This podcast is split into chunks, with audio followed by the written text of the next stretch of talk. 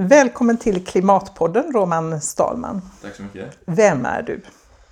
Ja, Jag är en före detta student kan man säga. Jag studerade fram till julas och eh, historia i vanliga kurser. Och sen nu jobbar jag inom vård och omsorg.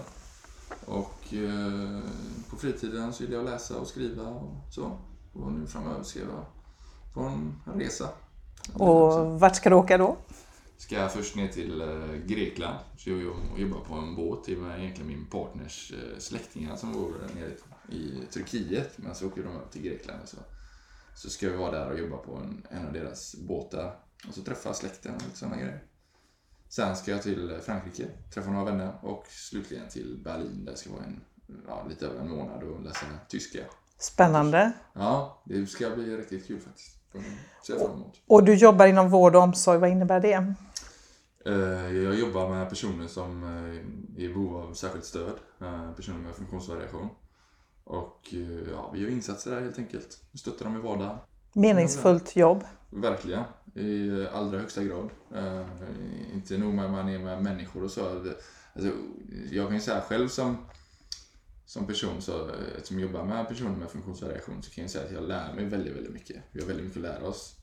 Men sen är det ju också väldigt meningsfullt att kunna bidra med någonting och kunna hjälpa andra då naturligtvis med att genomföra vardagen och så. Så att det, är, det är någonting som syns direkt. Så det är väldigt skönt. Mm, verkligen. Sedan är du ju också här bland annat för att du är engagerad i Klimattåget här i Göteborg. Kan du berätta vad är Klimattåget? Det är ett initiativ. Alltså vi samlas en gång i månaden. Är en manifestation i Brunnsparken. Eh, Sista onsdagen varje månad så samlas vi och eh, försöker manifestera och samla folk. Eh, och själva grundidén är ju egentligen att eh, vi blir, att, att det är, eller det som är den, det, eh, det som vi tror på med eh, klimattåget är att det återkommer. Så att vi ses eh, en gång varje månad, så manifesterar vi. Och eh, grundtanken är ju att det ska vara väldigt lätt för folk att ansluta sig. Eh, att det, det är bara att komma dit och vara med. Man behöver, ja, kan eh, dela ut eh, flyers eller bara stå med plakat eller bara stå där. Och eh, ändå visa eh, för makthavare och andra människor att det här är väldigt viktigt. Det är någonting vi måste ta på allvar. För alla kan inte köpa eh, ekologiskt idag med allting för att det är för dyrt. Och alla kan inte av olika anledningar då, gör, ta ek- eh, ekologiska beslut eller ta dem, göra, handla ekologiskt så att säga. Eh, utan det, det är ju eh, det är ju någonting som kan vara problematiskt för, för många och därmed så har vi någonting här som kan vara kanske lättare som bör endast för att visa då makthavare och politiker och näringslivet att vi, eh, att vi vill ha en förändring. En, eh, ja, en kollektiv förändring så att säga. Och vi hoppas att den här eh, manifestationen kanske kan sprida sig även till andra städer eh, i Sverige. Förhoppningsvis även kanske sammansmälta eller sprida sig internationellt. Och så att det är någonting organisatoriskt som återkommer igen och igen. Det blir en kontinuitet som jag tror är väldigt viktig om vi vill påverka och utmana makten. Idag. Varför är det viktigt till skillnad från en stor eh, manifestation då? Som samlar många kanske vid ett tillfälle då? Ja, precis. Ja, alltså, vid en stor manifestation så kan jag tänka mig att det kommer väl troligen fler personer. Nu, det sa jag inte, men vi är ju inte ännu jättemånga. Vi är runt en, ja, 15-20 pers. Ibland mindre, ibland mer. Och eh, det är ju väldigt... Eh, alltså det kan vara ju... Man kan känna sig lite utsatt i den positionen när man står där vid Brunnsparken. Det åker förbi mycket spårvagnar, bussar, folk går förbi. Många ser oss. Det är mycket plakat. Och eh, det är väldigt många som har kommit dit och inte som har velat vara med men kanske har känt att nah, mm, det, är lite, det passar inte riktigt ännu utan vi väntar tills det kommer fler. Mm. Och med en stor manifestation så är det ju som sagt väldigt lätt att, med en manifestation är det väldigt lätt tror jag att, eller lätt men lättare att samla mycket folk. Men eh, Man blir inte lika synlig heller. Man är en i mängden på något vis då. ja precis, det är ju en grej men sen också så är ju att det är väldigt lätt att när det är en manifestation så, sen efteråt så, ja, folk går hem till sig. De flesta känner att, ja bra, nu har vi stampat ner foten i marken ja. och sagt ifrån och så, ja, nu förstår de väl. Men riktigt så eh, tror ju inte vi i alla fall att det fungerar, utan politiker, de kanske ser det och ibland kan ta vissa åtgärder. Men många gånger så, så blir det inte mer och då kan de fortsätta. Eh, men vi tror att det krävs någonting återkommande, någonting kontinuerligt som inte släpper taget. Utan ja, säger nu får ni faktiskt ta och fixa det här. Och vi fortsätter och fortsätter och fortsätter tills förändringar börjar ske. Och det är det vi hoppas på. Nu mm. tror inte vi att 20 pers kan göra det, men vi hoppas ju att det här kommer växa och vi är beredda på att stå där och ja.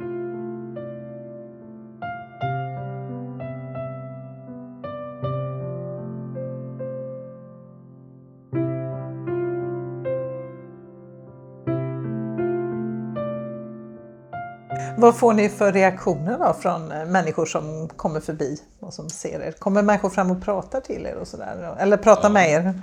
Ja, alltså många är ju intresserade. Det är de ju. Väldigt många är intresserade. Sen är det, finns det många också som inte är intresserade kan jag säga. Men eh, alltså, de, jag skulle säga att de flesta är positivt inställda, absolut, till eh, initiativet. Och de säger att det, det är väldigt bra, det behövs. Och eh, jag tror att de flesta är ju också eh, i, eh, ja, mer eller mindre klimatmedvetna liksom, idag. Självklart. Men sen är det ju det där steget då från att vara medveten och till att ta, eh, eller, eh, ta och börja handla då, eller mm. gå till aktion så att säga. Mm. Och framförallt tror jag när det gäller eh, organiserad eh, aktiv påverkan. Som till exempel en manifestation. Där tror jag att steget är rätt stort. Att börja sortera till exempel sopor eller äta vegetariskt är ju ett mindre steg. Kanske. Men, men, men inte för alla heller, utan för vissa kanske det är ett mindre steg att gå till manifestation också. Än att börja äta, sluta äta kött till exempel. Mm. Så att, eh, men ja, det är väl det som är det där det enda, jag skulle säga, dilemmat då. Folk är väldigt positivt inställda till det, men att tänka sig gå dit själva Ja, det är en annan fråga. Ja, just det. Jag tänker också att det kan finnas lite grann kanske den här risken att man tänker ja, ja, jag hinner inte nu den här eh, onsdagen eller mm. så, men jag, jag hoppar på nästa ja. gång. Alltså lite som tänker jag när man tränar på Friskis och Svettis. Ja, ja. Och börjar så ambitiöst och sen så tänker man ja, just idag har jag inte tid, men nästa vecka, då. Ja, ja. men så är det säkert också. Jag kan själv känna det många gånger innan jag går till manifestationen. En form av motvilja. Mm. För att det är ju också, ja det är som jag sagt, lite liten utsatt, inte utsatt position, men lite, alltså man står där och det syns så tydligt och det är ett väldigt ställningstagande och eh, går fram och pratar med folk som kanske inte vill det alltid och så och det blir ju liksom, ja, jag vet inte vad jag ska säga, det är det som kan ge en liten motvilja till det men samtidigt så märker vi också att det ger ju påverkan. Mm. Folk ser oss. Mm folk ser och vi tar ju plats. Och det är också en, en viktig faktor att vara där fysiskt och visa sig. Och visa att det här är viktigt. Mm. Jag kan till och med stå här, så viktigt är det. Vänta, vänta. Mm. Och så vidare. Det tror jag, eller tror vi rättare sagt, eh, påverkar väldigt mycket. Mm. Så ni, alltså det är inte så att ni bara står där passivt, eller vad man nu ska säga, utan ni, och låter folk komma fram till utan ni går också fram till mm. De som passerar förbi? Ja, eh, vi är några stycken som gör det. Ja. Turas väl om och så. Eh, och så har vi ju några flygblad då. Där vi ger ut information. Och vad står det på de flygbladen? Eh, det står bland annat när det vi ska manifestera. Men sen då själva kärnan att vi försöker skapa en form av vad ska man säga, en form av rörelse, kontinuerligt återkommande rörelse som ju utgår ifrån de här manifestationerna. Där vi eh, ska försöka, som jag sa tidigare, då, påverka till slut då eh, kunna utmana makten. Eh, som gör vi makten då, alltså politiker och näringsliv och sådär. Och ja, där står det mycket om sånt, men även om aktuella frågor. Som till exempel nu, Johan Ehrenberg ska hålla ett tal den 13 maj. Har vi det? Eller solceller kan det vara till exempel, bygg det här och så har vi kanske någon länk till vad vi ska och andra hänvisningar till andra texter eller aktiviteter som mm. vi har och så. Mm. Så det finns, och sen också vad man skulle kunna göra som individ också. även om vi riktar väl kanske in oss lite mer, som jag sa innan då, inte riktigt lika mycket på individperspektivet, även om det är jätteviktigt, så är det mer på det kollektiva att det också krävs en, ja, vi behöver också utmana själva kärnan, makten, Mm. också för att bära de här större frågorna. Mm. Eller, mm. Precis. Och, alltså, och du är också med, förstår jag, det här Klimatsamling har ett initiativ där eh, ni också står utanför kommunfullmäktige när de sammanträder då. Eh, kan du berätta lite mer om det då? Hur länge har ni gjort det? Ehm, ja, det har varit också mm, ett år nu, så det är lika gammalt som klimattåget. Så det är samma grupp som eh, startade klimattåget, eh, manifestationerna då, som också, då var ju även kommunfullmäktige med i det då, som ett paket kan vi säga. Så gjorde vi det samma dag. Men eh, sen så splittrade vi på det. Så nu är klimattåget sista onsdagen varje månad och kommunfullmäktige är ju när kommunfullmäktige då är. Så det är ju lite olika datum. Och då är vi där och, och informerar politiker. Eh, försöker påtrycka lite också. Eh, med information och så har vi också små informationslappar. Om saker som behöver upplysas och eh, ja, är lite som att rannsaka politikerna lite. rannsaka deras eh, klimatmedvetande. Ja, hur går det? Är de, eh, hur reagerar de? Eh, alltså vissa reagerar ju bra skulle jag säga. Eh, eh, och vissa har väldigt bråttom. Går förbi bara? Ja, Ja. precis. De går bara förbi och det är inte så mycket mer och, och vissa håller ju inte med heller.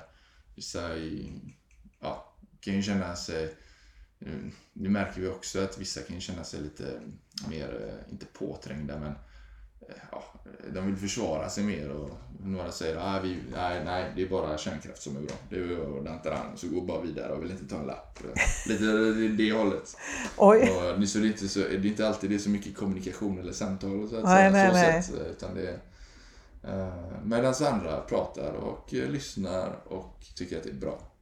Så att eh, jag tror att det är, och jag skulle nog säga att huvuddelen är ändå, att ändå jag skulle nog ändå säga att de är öppna för det och tar till sig det på något sätt. Mm. Så det är en, helt klart en påverkan som Mm.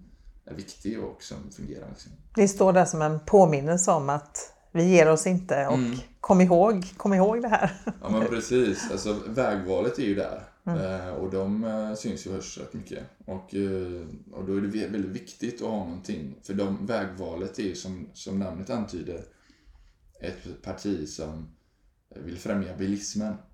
Och det vill ju inte vi. Vi vill ju inte att det ska byggas ut mer vägar eller att bil, bilismen ska främjas ännu mer. Utan snarare tvärtom. Och naturligtvis att kollektivtrafiken byggs ut och att det blir mycket förbättringar där. Eh, Så det är väldigt viktigt att stå där också som en motfaktor mot eh, deras eh, påverkan. Mm. Men också för att ja, det finns ju som ett exempel med cykelvägar. Det finns en, en budget som är avlagd för cykelvägar. Där de, de inte har eh, eller genomfört det här som det skulle då. Och då, ja, det kom fram i GP en artikel och då snappar vi upp det och så trycker på och så, jaha, hur kommer det sig att ni inte har gjort det här nu då? Mm. Så ska ni prioritera en bro istället ute i Öckerö, en bilbro. Uh, jag menar, det är... tittar man om vi nu ska följa klimatmålen och så här, då, så, så är inte det direkt en lysande strategi. Så, så det är väldigt viktigt att vara där och rannsaka. Mm. Det är det. Jätteviktigt. Så det- Hur, och jag såg nu att ni hade någon, eh, på en av era de här, eh, när ni stod utanför fullmäktige också, delade ut, ni har tagit fram små knappar där det står Save Our Climate med en livboj och vattnet som stiger i mitten så att säga. Och så hade ni tryckt upp lappar som ni fick politikerna att eh, hålla upp och så tog en bild på dem. Det var ju väldigt effektfullt. Ja, eh, ja verkligen. En, det är ju den där nästan som att, eh, alla inte påtvinga dem, men eh, de blir ju låsta vid det där nu när de håller den där lappen. Ja, och det är ju lite svårt kan jag tänka mig om man nu anser sig, eller säger sig vara en politiker som bryr sig om klimatet och säga att nej, jag vill inte hålla i den där lappen. Ja. Alltså det blir ju också, Ja, verkligen. Den är ju så pass, ska vi säga, på ett sätt ändå abstrakt. Men att hålla den då, Save Our Climate, framför sig. Det är ju ändå ett tydligt ställningstagande att vi ska rädda klimatet. Det här är någonting som politikerna då står för. Och det är ju klart att då, då är det ju eh, väldigt konstigt om man nu då skulle prioritera till exempel eh, vägar, bilvägar framför cykelbanor till exempel. Som nu var bara ett exempel. Och, så det är ju en väldigt bra initiativ. Men sen tycker jag knapparna generellt är också väldigt bra. Eh, Vi, har, vi har faktiskt två knappar. Det är, det är ju en som är SOS, Save Our Climate. Den här livbojen då. Och en vatten och uh, lite så. Ska väl symbolisera hur, uh, ja, hur vatten, alltså havsnivån kommer att öka. Och uh, hur vi behöver ja, eh, ha en form av livboj. Det, inte, det kan ju innebära till exempel skyddsvallar mot havet eller andra åtgärder som behöver tas för att rädda våra samhällen så att säga från de eh, förhöjda havsnivåerna som kommer. Och, eh, så det är ju en, symb- en symbolisk eh, pin om man säger så. Eh, som, som eh, talar väldigt eh, rakt tycker jag. Och sen har vi en till pin som är eh, klimattågets pin. Som vi eh, tog fram också för rätt nyligen. Och det är tåg. Där eh, tåget, eh, ja koltåg kan man säga. Men där eh, själva skorstenen är eh, tillknuten. Som eh, pistolen på Avenyn är, eh, fredspistolen. Just det. Ja. Så, så det är ju en blandning mellan en fredssymbol kan man säga, och, eller det har blivit det, en Ja. fredssymbol och stopp på utsläppen. Just det. Så den är fiffig. Så eh, ja, de två har vi och eh, båda är väldigt, ja, de är väldigt talande, Ja. symboliska. Ja. Eh, vad är det som driver dig att hålla på med det här? Som gör att du liksom fortsätter? Eh, alltså, huvudsakligen så är det ju naturligtvis för att det, omställningen till eh, ett fossilfritt samhälle går, så, eh, går alldeles för långsamt. Eh, och eh, vi går mot en väldigt oviss eh, framtid där eh, vi kommer få stöta på, som vi alla känner till, alltså enorma konsekvenser. Och som kommer medföra väldigt, väldigt stora problem. Och eh, jag känner, eh, jag känner ju en form av en rädsla, en sorg, en ångest över, över hur världsläget så sett. Eh, på många andra sätt också, men jag kan ju framförallt inom klimat, Eh, när det gäller klimatet. Och eh, därför så, ja, som med de flesta problem vi har, så tror jag att eh, sitta och inte göra någonting, det är en känsla av maktlöshet som kan bli nästan en form av kvävande ångest. den neurotiska nästan ångesten. Och jag tror att det är väldigt viktigt för en själv, om man nu känner den här rädslan och känner att det är ett hot, att göra någonting åt det. Även om det är något litet. Så att åtminstone agera.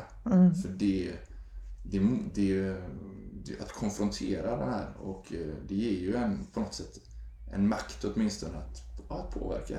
Som är väldigt viktigt tror jag. Också för att det ska kunna fungera. För mig då. Så jag tror att det är så enkelt att eh, ja, konfrontera mycket en, en eh, ångest och en oro som finns. Strida mot den. Och det är ju en jätte liksom. Ja. Som är mycket större än en själv. Men att bara stå där och hugga lite i lilltån. Bara det ger ändå en känsla av att kan åtminstone ge tillbaks. Ja, just det. Och sen är vi många då liksom och det känns det ju ännu bättre. Så att det... Ja, jag tänker för det är ju en skillnad att kanske, ja man kan ju agera så att säga som individ och göra saker men vad innebär det här att göra saker tillsammans med andra, tänker jag. Ja, det är, ju, det är ju faktiskt också en viktig Eh, del i det, en, en viktig åtskillnad skulle jag säga. Eh, jag börjar ju egentligen, jag ska inte säga att jag var jätteengagerad, men jag börjar ju med som första aktiva grejen jag gjorde var att till exempel börja äta lite mer vegetariskt. Jag slutar inte helt äta kött, det har jag inte gjort nu heller, men äter mindre, mycket, mycket mindre. Så jag äter väldigt sällan kött nu. Och sen även källsortera sopor och det. Och det är ju någonting jag gör själv. Som inte jag säger till någon annan att göra. Och det känns väl bra. Men det är fortfarande det är en helt annan grej än att göra någonting tillsammans med andra personer. Eh, där man eh, organiserat tillsammans eh, går aktivt ut och försöker påverka även andra. Att försöka, inte bara, för någonstans så är det ju en, eh, det är klart att det är ju aktivt att gå och eh, ja, konsumera eh, grönsaker istället för kött eller att, eh, eller att källsortera. Men det är, det är någonstans ändå, jag tror nu, ja, de flesta förstår väl med känslan liksom. Det är en annan sak att aktivt gå ut och försöka påverka människor och organisera sig tillsammans med andra människor och känna att, ja, det är, det är en, en ytterligare ett rus av, eller rus kan man inte säga nu, låter det men ett, Halleluja! Ett, ja, nej, men ett, eh, en känsla av att kunna påverka, ha makt över sitt eget liv och sin egen tillvaro så att säga. Mm. Och kanske också tänker jag försöka påverka så att problemet hamnar på en annan nivå. För man Ja. kan ju, det kan ju kännas lite futtigt efter ett tag när man har hållit på ganska länge på det individuella planet. Mm. Att ja, det är väl bra, men vad hjälper det i det stora hela? Alltså man kan ju lätt känna sig lite maktlös. Ja, ja visst verkligen.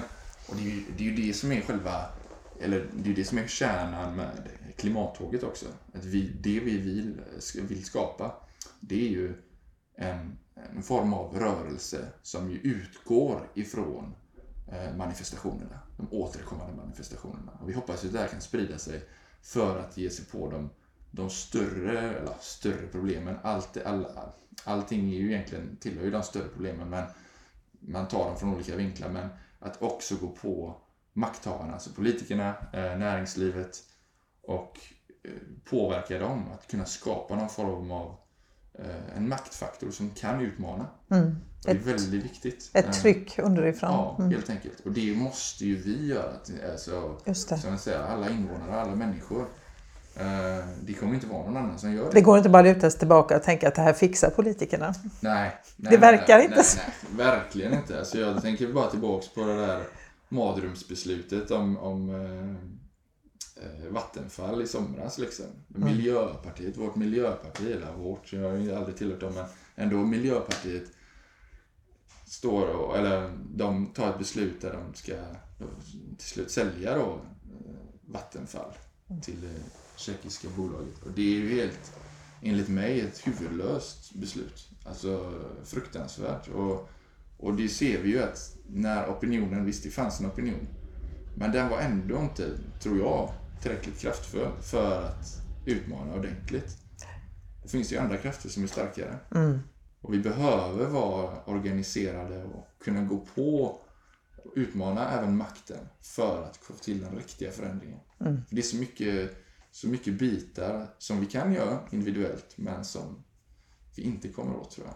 Som, som krävs eh, kollektivt. Lösningar på en annan Ja. politisk nivå till exempel. Precis. Och styrmedel inte minst också Ja. tänker jag. Att Ja. Det ska vara enkelt att göra rätt. Till exempel att välja bort flyget. Då måste det finnas liksom vettiga alternativ. Ja, ja verkligen. Och det gör ju inte riktigt det Nej. tyvär.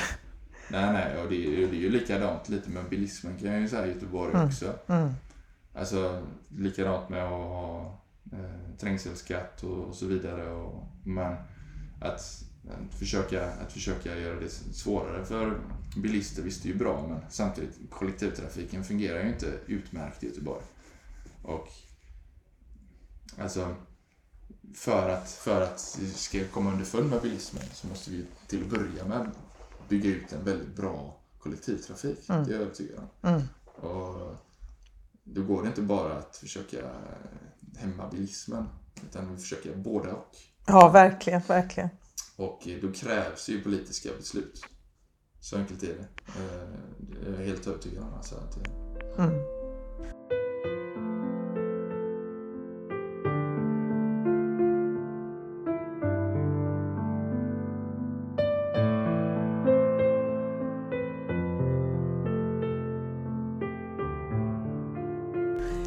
Hur eh, väcktes ditt eh, klimatengagemang?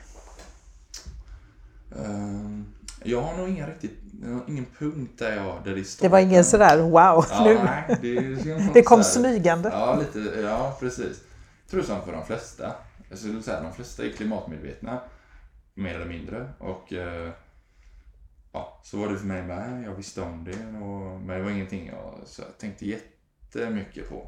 Men, men det är klart att det fanns ju en oro hela tiden. Det finns. Eh, och, eh, men, men sen så kom det ju väl... Eh, det började med att jag mm, började äta mindre kött. Och, så det var ju... Ja, så kom successivt och det var väl också av andra anledningar. Det var ju lite för hälsan, jag kände mig lättare i kroppen. Också för att det var billigare. Ja, och, så att det, det passade, det funkade rätt bra liksom. Så testade det och så körde jag på. Sen eh, så var det ju senare källsortera, lite sådana bitar. Och eh, jag kommer ihåg också att en av anledningarna, det var faktiskt att jag, när jag umgicks med personer, kanske personer som inte, inte var mina närmsta vänner och så heller, så när de kom hem till mig så, så hade jag någonstans en oro också av att att de skulle ja, komma med, kanske inte kommentarer, men åtminstone säga ifrågasätta varför källsorterar inte du då? Eller hur kommer det här sig? Så jag, det var nog lite därför också, om jag ska vara helt ärlig. Du kände ett litet tryck utifrån? Ja, om det inte kom. Nej, det var riktigt. ingen som sa något så Nej, kanske? Det kanske var snarare ett artiklar jag läste. Jaha. Snarare, eller, så jag kände att ah, jag borde nog göra det här ändå. Så det var lite också en yttre påverkan från så sätt. eh, Eller det är klart att det var en yttre påverkan men det var väl lite så här ja, att jag tänkte ja, vad ska de andra tänka om mig? Ja, eh, så det ska jag nog inte sticka under stolen med. Nej. Och nej. sen växte det fram. Och sen hemma då så började jag käka vegetariskt och mamma och pappa ifrågasatte ju det. Jaha, hur kommer det sig då? Och den ditten och datten. Och eh, ja, jag blev konfronterad, eller jag blev konfronterad av dem. En del, inte, alltså inga jättekonfrontationer, men lite så här ifrågasatt. Mm. Och sen så läste eh, till slut av farsan en, en bok ehm, av Naomi Klein, alltså den här, Det här förändrar allt. Och eh, då blev han helt tagen och sa nu måste det till en förändring. Och vad är det här? Ja, det här måste vi ja, göra någonting åt. Och, och eh, då startades initiativet till klimattåget. Eller startades, det var, det var då kom idén på, vi idén, på idén att vi ska göra de återkommande manifestationerna Så det var du och din pappa helt enkelt då? Ja, precis. Eh, och sen eh, så och gick vi till klimatsamling och så föreslog det här och så var vi en grupp som satte igång. Och då, då började vi även, då var det några andra som även ville stå utanför kommunfullmäktige. Det var så det började. Okej. Så då blev det en grupp. Spännande att göra det tillsammans med sin pappa. Mm, ja, det är det verkligen. Verkligen. Sen eh, är ju andra från familjen också med i, i själva manifestationen. Okej. Men eh, mm, sen är ju inte runt om då. Det är ju pappa mest och jag. Eh, från vår familj då i alla fall. Ja. Och det är eh, Ja, nej, det är kul. Vilka är det som är med?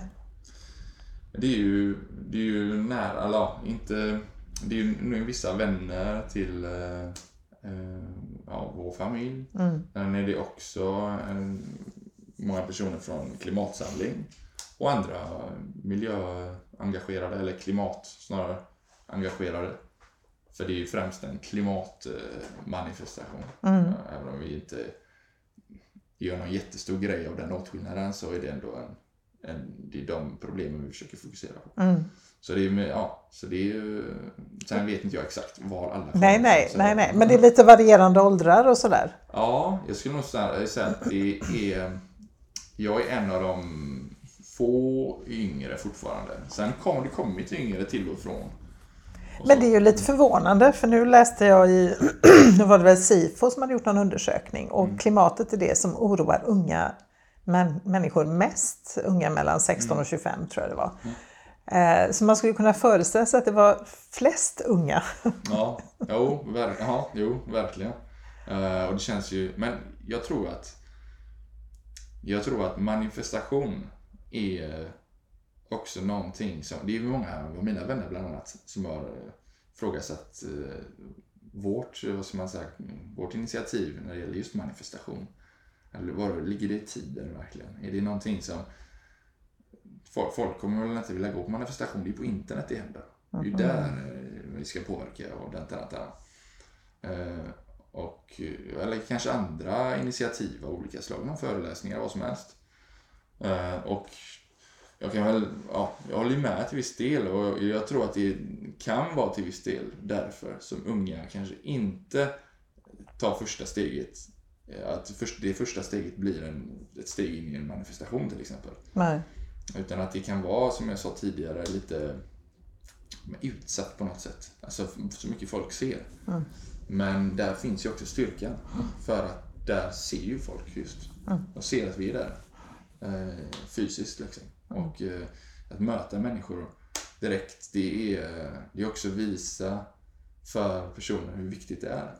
Alltså, det är en, eh, ja, jag tror att det är en, det är en väldigt viktig faktor som, som eh, manifestationer kan ha. Just. Och att det blir det här mänskliga mötet, ja. Mm. Och det kanske snarare kan vara så, tänker jag, att just därför att vi lever så mycket av våra liv på internet, att det, blir en, det sticker ut. Alltså det kan kanske bli extra värdefullt då, tänker jag, att få det här mänskliga mötet. För det tycker jag man märker att Alltså vi är mycket mer intresserade av att gå på en föreläsning och lyssna på en människa som står där, en livslevande människa. Ja. Liksom att allting inte... Man kan bli trött på att sitta framför en skärm. Liksom. Ja. Ja, verkligen. Jag har inte tänkt riktigt så. ehm, om att det skulle vara, eller att internet till och med kanske förstärker den. Utan det är ju li- lite som jag sa, jag kan känna av lite att eh, unga personer drar sig lite för, i alla fall manifestation. Men det är ju också där med samhället eh, generellt skulle jag säga idag att vi är väldigt eh, det är mycket, eller det är inte skyggt, men det är på något sätt, eh, ja, jag vet inte vad jag ska säga. Det, är, det, det känns som att vi har en annan medvetenhet inför andra om vad vi gör. Eller det känns som att den medvetenheten är, är väldigt stor också i och med internet. Alltså hur vi är, hur, vi, hur agerar vi, hur ser jag ut, hur, hela den här biten. Alltså att vi lite mer är som nästan ett märke som ska... Varumärke, Ja, varumärke som ska piffas upp och visas coola bilder och allt det där. Och eh, jag tror att en manifestation hör inte, passar inte så bra in på en sån... Eh, ja, en, sån- ja, på det. Då. Nej, nej. Så att eh, jag tror så sett så kan det ju vara... Ja, eh, kan passa lite dåligt men jag tror i längden att det, att det kommer att kunna ge utslag ändå. Mm. Kunna hålla. Men eh, ja. Ja, nej, men det, och jag tänker också att man kanske är van vid andra snabbare. Det kanske inte heller är det som kännetecknar, jag vet inte, det här kanske bara är en fördom, men yngre människor idag, det här liksom att hålla på månad efter månad efter månad. Det kanske är mer det här snabba, en flashmob tänker jag, där man liksom, du vet, organiserar någonting och så händer det liksom. Och så Ja. det, det var ju nu Women's March här på eh, ja den här jättestora manifestationen på eh, Götaplatsen här, 8 mars. Ja, Som ju var en sån flashmob liksom. Där folk bara ställde sig och sjöng. Det fanns liksom inga plakat, det fanns inget... Det var ju väldigt häftigt någonstans. Jag tänker att, eh, ja. Det är liksom olika uttryck. ja, jo precis. Och inget är ju sämre än det andra. Men, absolut, ehm, nej, men det kanske är så att man lockas av olika saker. Jag tänker, är man van att engagera sig politiskt och är lite i min generation lite Mm. medelålders så, eh, så kanske man, ja då kanske det här med manifestation känns självklart. Mm. Liksom, på ett annat sätt. Ja. Jag vet inte, jag bara spekulerar. Ja, ja men jo men absolut. Jag tror, jag tror verkligen det som du sa. Alltså den här eh, mer impulsartade eller det, det snabba, eh, det spontana. Att det är någonting som kan passa bättre in. Absolut. Jag tror det är många avseenden.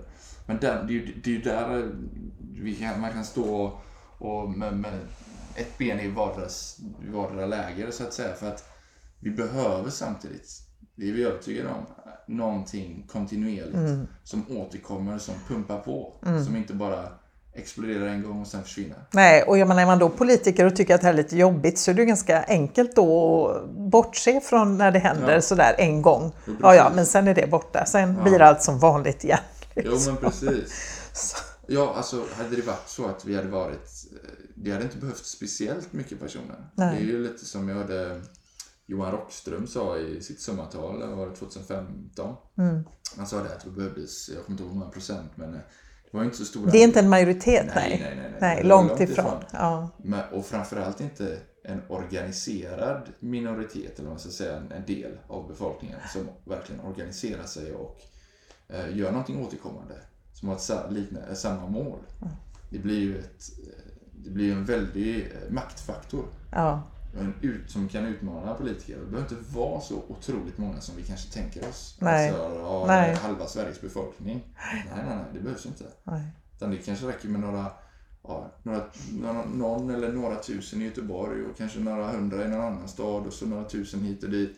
Men att vi kommer samma dag, samma tid, det visar ju på en, ja, det blir en maktfaktor Mm. som, eh, som ju också behövs. Men då är det ju det där problemet att ja, det kanske inte ligger i tiden samtidigt. Men då har Fast vi det ett problem. ja, de har ett problem. Och jag menar de politikerna, ni, de vet ju om att ni står där, att ni har ögonen på dem. Liksom. Ja, men precis.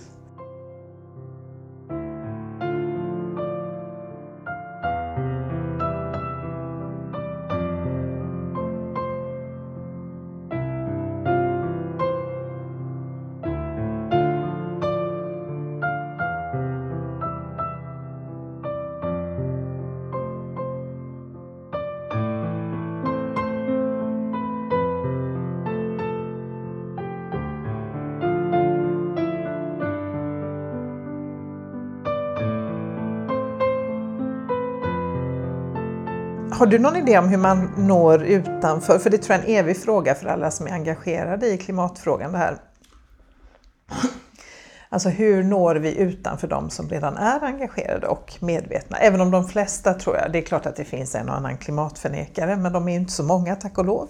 Så de flesta är nog ändå medvetna om eh, klimatproblematiken och klimathotet. Men, men hur når vi Alltså hur når vi ut så att människor verkligen engagerar sig också? Så att det sker någon förändring. Ja, precis. Alltså, jag tror ju äh, dessvärre på ett sätt. Det finns en sida hos mig som det säger. Vi- Vi har ju mycket en, en föreställning i, idag, i dagens samhälle att, att välstånd med eh, framförallt då konsumtion eh, innebär ett, ett, ett eh, lyckligt liv. Ett eh, liv eh, och det innebär ju status i, till stor del i vårt samhälle idag. Och jag tror vi måste någonstans bort från den föreställningen och börja fråga oss vad är det som verkligen är viktigt eh, till att börja med. För jag tror också att konsumtion är väldigt, som jag sa tidigare, det här med ångest. För mig så är ett sätt att möta och konfrontera min ångest, klimatångest, är att konfrontera de problemen. Ge sig på dem. Eh, och det, det är väldigt bra. Men ett annat sätt, eh, som jag är övertygad om, som också finns, det är att eh, konsumera. Att försvinna in i kanske tv-serier eller dataspel, vad som helst. Jag är så otrolig arbetsnarkomani, det finns ju allt möjligt. Man kan ägna sig åt, ja. Mm. Enormt mycket. Och konsumtion har en stor del där. Jag tror det är en form av, skulle jag säga, en form av också medicinering. Mm. Om jag nu skulle säga det så. Nu låter det lite grovt, men eh, om vi förstår det rätt. Som om vi bara börjar ta bort det. Och säga, men sluta. Det blir väldigt svårt tror jag.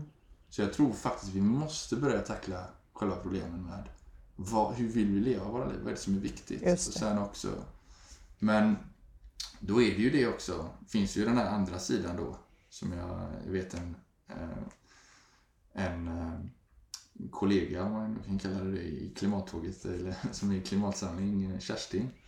Eh, Kerstin Hamberg, ja, hon Ja, har varit precis. gäst här i Klimatpodden också. Så henne Ja. kan man lyssna på. Ja, ja, ja eller ska jag lyssna på. Jag har faktiskt inte lyssnat på göra. Eh, Hon eh, pratar en hel del om en, en, också en psykolog. Eller jag tror han var psykolog. Ja, han en psykolog och ekonom. Ja, nu är jag inte helt säker, men Stoknäs heter han i alla fall. Just det, norrman. Yes. Och han pratar ju om det här också, att vi måste, vi kan inte bara, precis som gästen som var inbjuden förra veckan, eller förra, förra podden, om att vi kan inte bara rabbla upp fakta och eh, bara säga hur förskräckligt det är och sen förvänta sig att folk engagerar sig. Utan det blir snarare tvärtom. Just det. Utan vi behöver kanske erbjuda positiva små steg. Det här kan du göra och ditten och detta. Och eh, jag tror mycket på det också. För då blir det ju eh, en övergång från kanske konsumera som är ett form av hjälpmedel och, gömma sig från det här obehagliga känslan, oron, till att göra någonting åt det. För det läker också. Det är också ett sätt att lindra de här problemen. Men att ta det steget från det ena till det andra, just det, det är ju en obehaglig känsla Ja, också. Men jag är inte ja. säker på det. Varför skulle det vara så? Liksom? Men det är väl kanske mindre steg att föredra. Så absolut, det håller jag med om. Så det är ju också ett sätt att... Men jag tror att det är viktigt att arbeta med båda frågorna. Också det här med vad, vad, är, vad är viktigt i våra liv? Är det välstånd bara att ha en större bil och större hus och hela det här? Eller att ha status. Men det är också konkurrenssamhället och hela den här biten. Men vad är det viktiga? Och men också det, det aktiva, de små stegen. Börja någonstans. Ja, ja, Så samtidigt är det tror jag en viktig en korrelation så att säga. ja. Och att kanske, för jag tror också att det finns en stor osäkerhet på vad innebär det här eh, samhället där vi har ställt om då? Hur ser det ut? Vi har väldigt få bilder av det.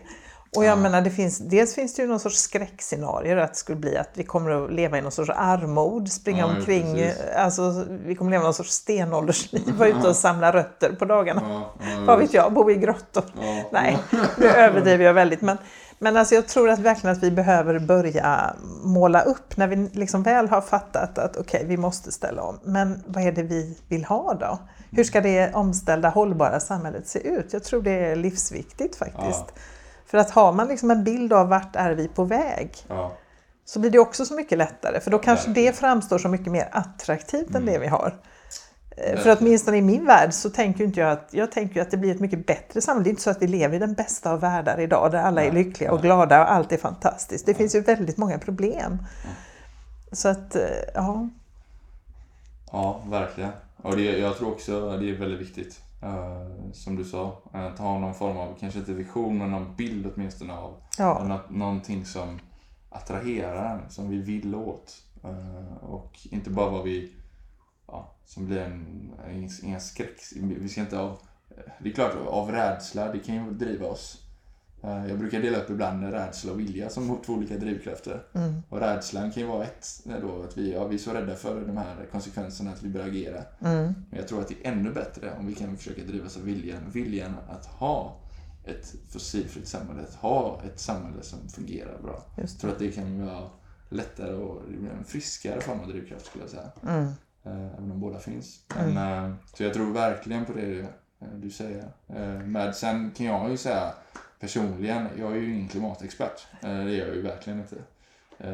Och jag, jag har ju svårt att se själv exakt hur skulle det se ut. Hur, det, hur, ja, hur, hur, jag har ju svårt att förklara för någon annan. Ja, men så här och så här kommer det vara och så här kommer det fungera. Det kan har, har väl nog många svårt för, tänker jag mig att förklara. Men, men jag tror att, ja, som sagt, jag är ingen expert och därför blir det... Ja, jag kan ju se mer de mänskliga delarna som vi pratar om. Kanske det som jag pratade om tidigare. Vad, vad vill vi egentligen uppnå? Vad är i välstånd? Vad är ett riktigt välstånd Ja, just inte det. relationer kanske? Tid och... Just det, vad är viktigt i mitt liv? Precis. Är det prylarna eller är det människorna runt mig? Ja. Liksom? Ja men precis, där kan jag ju prata om en utopi i, i tio timmar om vill. Ja, hur ser den, hur ser den ut? Ja, alltså, men sen är ju den väldigt subjektiv och, personligt eh, influerad. Men, men det är ju klart att det handlar mycket om eh, människor, att vi satsar mer tid på att ja, leva intimare med varandra helt enkelt. Att vi, eh, som jag ser det idag, jag kan känna av så finns det en brist på det. Just för att vi, det är väl någonting vi har ont om. Det är, det är tid och det är också den intim, riktiga intimiteten med människor. Som jag tror att vi kan utveckla väldigt mycket. Eh, på och alla möjliga olika relationer. Men sen också alla möjliga olika andra intressen som till exempel det är, lätt, det är många som förespråkar konst till exempel, men det är väl en del. Eller säg spela fotboll eller alla möjliga andra eh, saker vi kan grotta ner oss i som inte behöver eh, bero på status och eh, ja, konkurrens och att vi ska visa oss så himla dugliga. För det finns ju också, det är ju också nästan en, skulle jag säga att, att jaga den här eh, prestigen, framgången och vara den högst upp på täppan. Det är ju en, en ensamhet där också. Det är ju en, det är nästan en neurotisk ensamhet och, som jag skulle själv säga. Och för att man vill så, så, så svårt visa svaghet. Som är så viktigt. Som vi har som brist på. Det är någonting, det är ju saker jag skulle vilja vi, ja, i ett framtida samhälle kanske kunde utveckla och komma närmare. Och, och då tror jag ju att, att vi inte hade haft samma behov alls av att köpa en större bil. Nej. att ha- Alla dessa prylar hela Precis. tiden.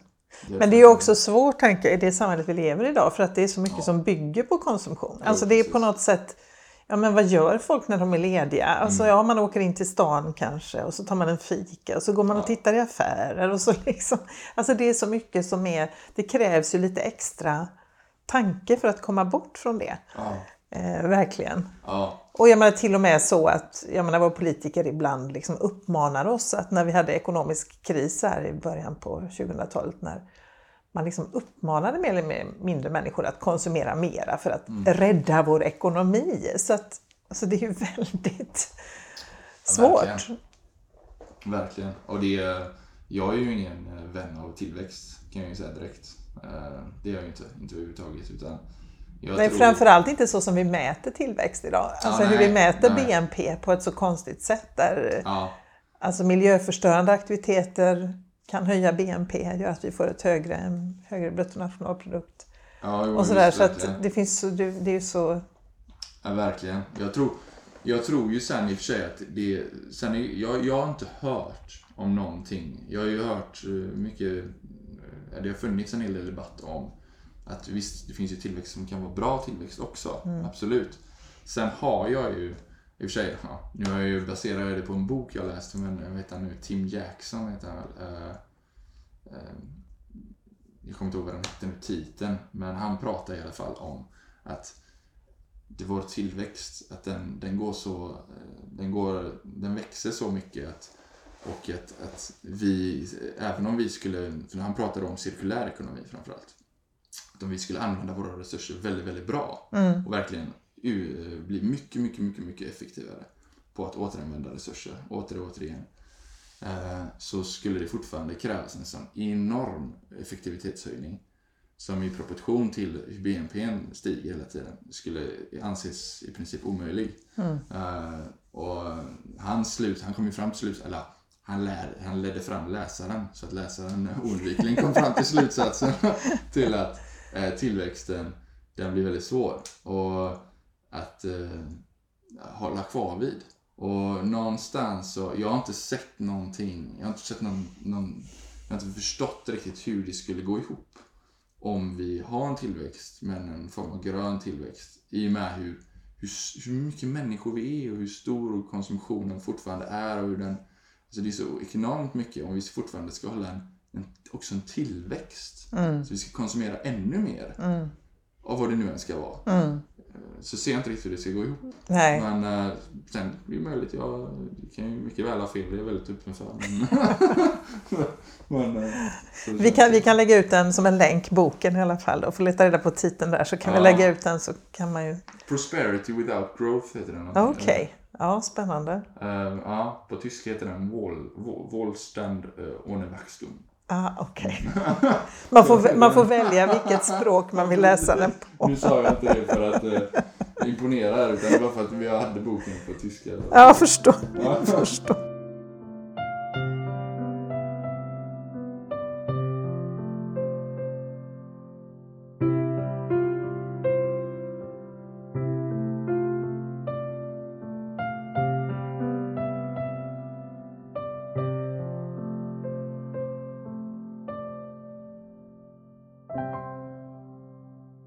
Reagerar dina eh, arbetskamrater då på ditt, känner de till ditt engagemang och hur eh, reagerar de på det? Ja, eh, alltså arbetskamrater är, ju- pratar jag inte jättemycket med om. De vet om det. Mm. Jag vet om om. Jag går ju runt på min pin också så att det är oundvikligen så vet de om Mm. det.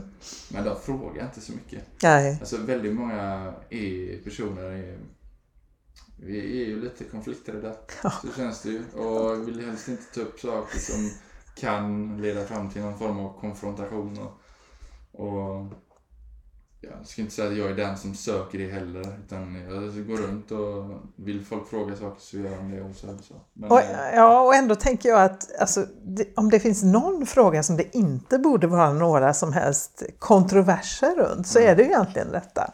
Alltså om man inte är ren klimatförnekare då mm, så borde ju jag menar, de flesta är ju ändå medvetna om att okej, okay, det här med klimatet, det är ett problem. Liksom. Ja. De här klimatförändringarna. Jag har i alla fall väldigt få vänner som säger till mig att nej, det där tror jag inte på, eller det Nej. finns inte, eller jag bryr mig inte, eller jag är inte orolig. Eller. Nej. Men, eh, men jag tänker det är ju ett steg sen att verkligen då göra någonting. Jag kan uppfatta Ja. att det är väldigt lätt upp, även om jag absolut inte uppfattar mig själv som på något sätt extrem, så tycker jag att det, kan lätt, beroende på i vilka kretsar man umgås såklart, va? så träffar man sina klimatkollegor, ska säga, eller klimatvänner som är engagerade, då är det ju liksom inget konstigt Nej. då behöver man liksom inte hålla på och förklara saker och ting. Men, Nej. men träffar man i andra sammanhang så kan det ju bli alltså att folk tittar på en och tycker att man är lite Ja, visst. speciell. Verkligen. Ja, Men jag vet inte om du har upplevt det. jo men det har jag faktiskt. Alltså verkligen. Också för att jag har varit väldigt långt ifrån klimatkretsar generellt. Och jag är väl det väldigt mycket fortfarande, Ja. kan jag säga. Ja, Så att då ses jag lite som en, ja, eh, vad ska man säga, en, ja, en någon som, som är lite åt extrem, inte extremhållet, men lite åt det hållet. Ja, jag flyger inte, eller vill inte flyga till exempel. Det anses ju som någonting ex, lite åt extremhållet. Inte extremt, men det är lite så här, ja, ändå ja, väldigt aktiv då. då man säger. mm, Det är någonting som jag inte känner någon annan som gör. Och som försöker helt av, av vad heter det? avstå från det. Mm. Det, det är klart det är svårt, det förstår jag. Sen är, är det mycket möjligt att jag kan ju hända någon gång i framtiden att inte jag håller det. Eh, och det är ju... Men det är fortfarande så här, ja, man får den rollen liksom. Det är väl inte jag heller riktigt. Men, och det är det jag tror att många det kan också vara ett problem, för det har jag känt själv har varit ett problem. Att, att få någon att börja engagera sig på något sätt. Det som jag, jag vet inte om jag sa det tidigare, men det blir ju... Även om jag gör någonting så indirekt så sätter det ju en press på någon annan. ja, det blir lite kritik Precis. på något sätt. Om jag, du till exempel avstår från att flyga och så berättar någon om att Nej, men jag sticker till Barcelona över helgen. Mm. Ja, precis. Torsdag Ska- till söndag. Ja, ska inte du med eller? Bara, ah, nej, jag flyger inte. Det är ju direkt en press. Jag behöver inte säga något mer. Och, och de flesta känner av det här. Mm. Men det är någonting som vi inte, vi kanske inte erkänner eller inte pratar så mycket om. Det är lite som en flodhäst i, i vardagsrummet precis. som ingen eh, ja, pratar om. Nej. Men, men ehm, den känslan är ju där väldigt tydligt. Att man vill ju inte sätta press på andra och komma för att vara den jobbiga personen. Nej. För det känner jag av. När jag kommer in i ett rum och ändå är inte jag någon klimatexpert eller någon här jätteinsatt. Nej. Det är jag inte. Nej. Eh, Men jag, jag är bara väldigt engagerad och aktiv. Och, och ändå så känner jag av det. I de flesta rum så känner jag av att jag sätter någon form av press. Och att det... Men det kanske är bra. Du kanske ska Ja. se det som något positivt istället. Ja, ja. Att man gör, jag intervjuade ju Jörgen Larsson, forskare på Chalmers, just om detta med flygresor. Han, han föreslog ju det att eh, inte att skuldbelägga andra, för det funkar ju sällan speciellt bra. Men, men det här att istället lägga ut, om man nu tar tåget istället, lägga ut bilder på sin tågresa.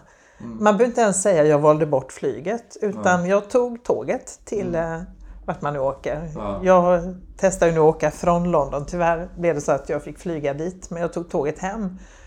Eh, Och så la jag ut en liten grej om det på Facebook. Liksom, går det överhuvudtaget? Ja, det gick. Och jag märkte ju att det väckte uppmärksamhet. Alltså det blev ju, folk blev ju nyfikna och intresserade. Eh, Sådär. Och jag, det är ju inte så att jag liksom går in när någon annan säger nu har jag flugit till vad det nu är.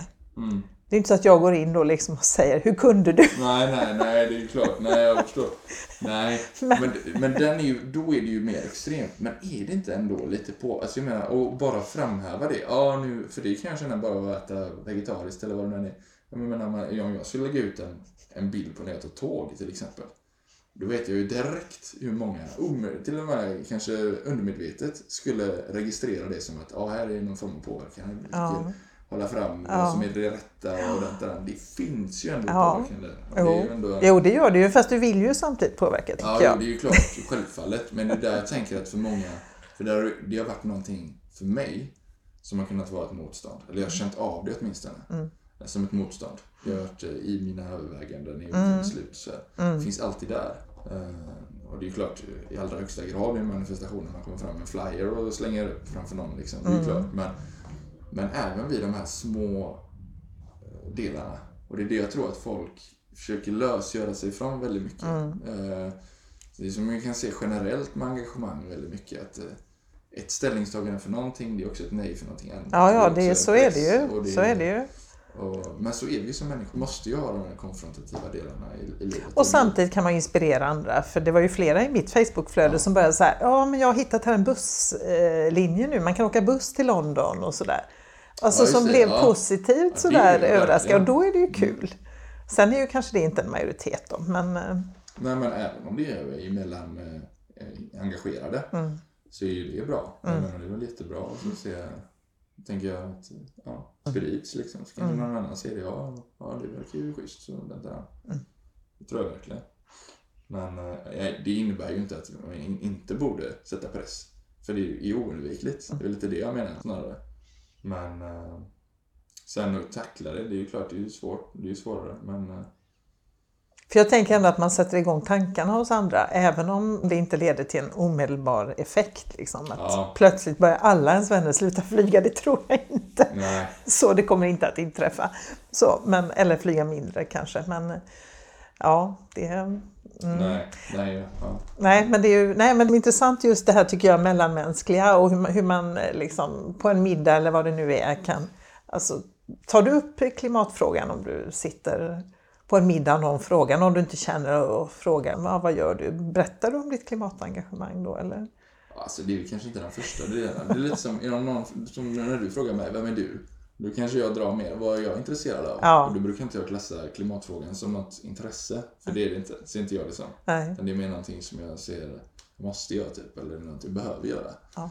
Ehm, och, eh, så det är mer som ett arbete kan man väl säga. Ehm, men det är ju klart att skulle det komma upp av andra anledningar så, eh, så kan jag dra upp det. Men jag brukar faktiskt inte dra upp det. Kanske vid middag eller så här brukar inte jag dra upp eh, ja, eh, engagemang till exempel inom, inom eh, miljöfrågan. Jag har även annat politiskt engagemang i eh, Feministiskt initiativ. Mm. Och eh, det är också någonting som jag kan... Och det är kanske det är väl lite, ligger lite i samhället också tror jag. Att vi, vi har liksom vi har olika rum för olika eh, diskussioner och hur vi för oss. Eh, Även känslomässigt så har vi väldigt olika olika rum. Att vid en middag så pratar man kanske inte så mycket politik. Nej. Det Nej, det är väl liksom- också typiskt svenskt. Ja, Vi är ju ja. lite så här konflikträdda som du var inne på förut. Så. Precis, och, men, men, och de som sysslar med politik, det gör de själva lite åt det hållet. Och de sysslar med det där det- och där. Där kan man få utlopp för det. Och sen kommer vi hem eller middagar eller fester eller vad det är och då släpps det. Det är lite, nu drar jag ju grova generaliseringar. Ja, ja. Men jag tror många känner igen det. Eh, Och det är ju ett problem liksom. För att eh, ska vi det demokratiskt sett så är det det är nog inte ut till alla då riktigt. Nej. De som är, då behöver man ju inte engagera sig. Då är det ju bara att koppla bort liksom helt och hållet. Det är väldigt lätt Mm. när det blir så. För då kan jag ju känna den här, som vi pratade om innan. Jag kan känna, jag får liten så här, nu är jag stämningsförstörare. Ja, precis. Man Precis. sånt. Som det ju inte borde vara. Det är ju någonting som borde engagera alla. Som vi borde diskutera Mm. kanske egentligen. Men som, Men om man börjar prata om det tänker jag från ett positivt håll istället. Jag var på cykelsemester i Tyskland. ja, Det var jättehäftigt. Ja, alltså, och så behöver ja. man inte ens säga nej för jag har ingen lust att flyga.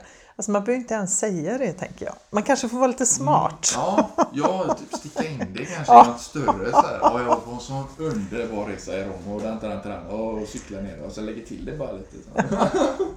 Liten detalj. Ja, det skulle jag ha verkligen. Ja, det är sant. Ja. Du, eh, om man nu lyssnar på det här och undrar eh, vad, vad man själv kan göra, vad, vad tänker du dig då? Vad, har du några råd att ge? Några tips?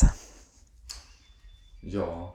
Alltså beror- inte, jag tänker på det här om man nu vill engagera sig mer bortsett från det här mer individu, bortom det Ja. individuella planet då.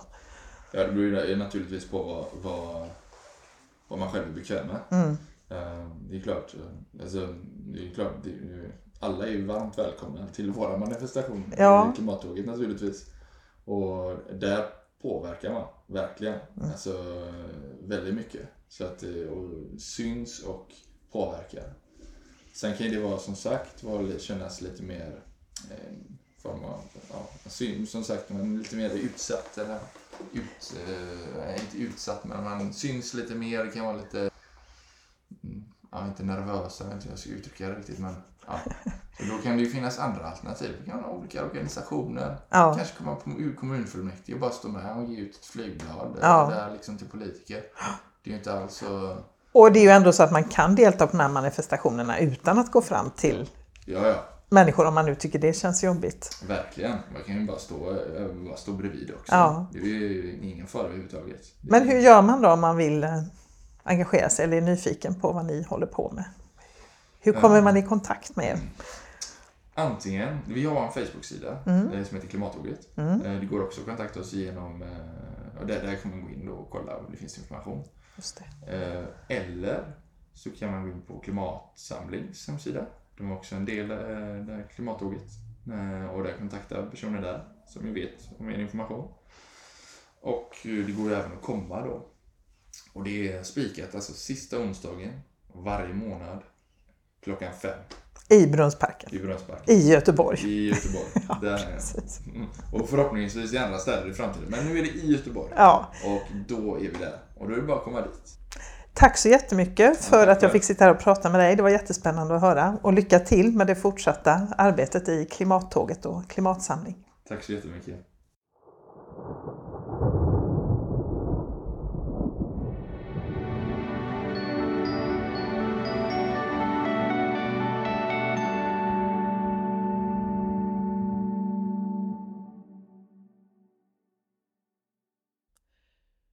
Du har lyssnat på avsnitt 42 av Klimatpodden som produceras av Konvoj Produktion. Dagens gäst var Roman Stalman.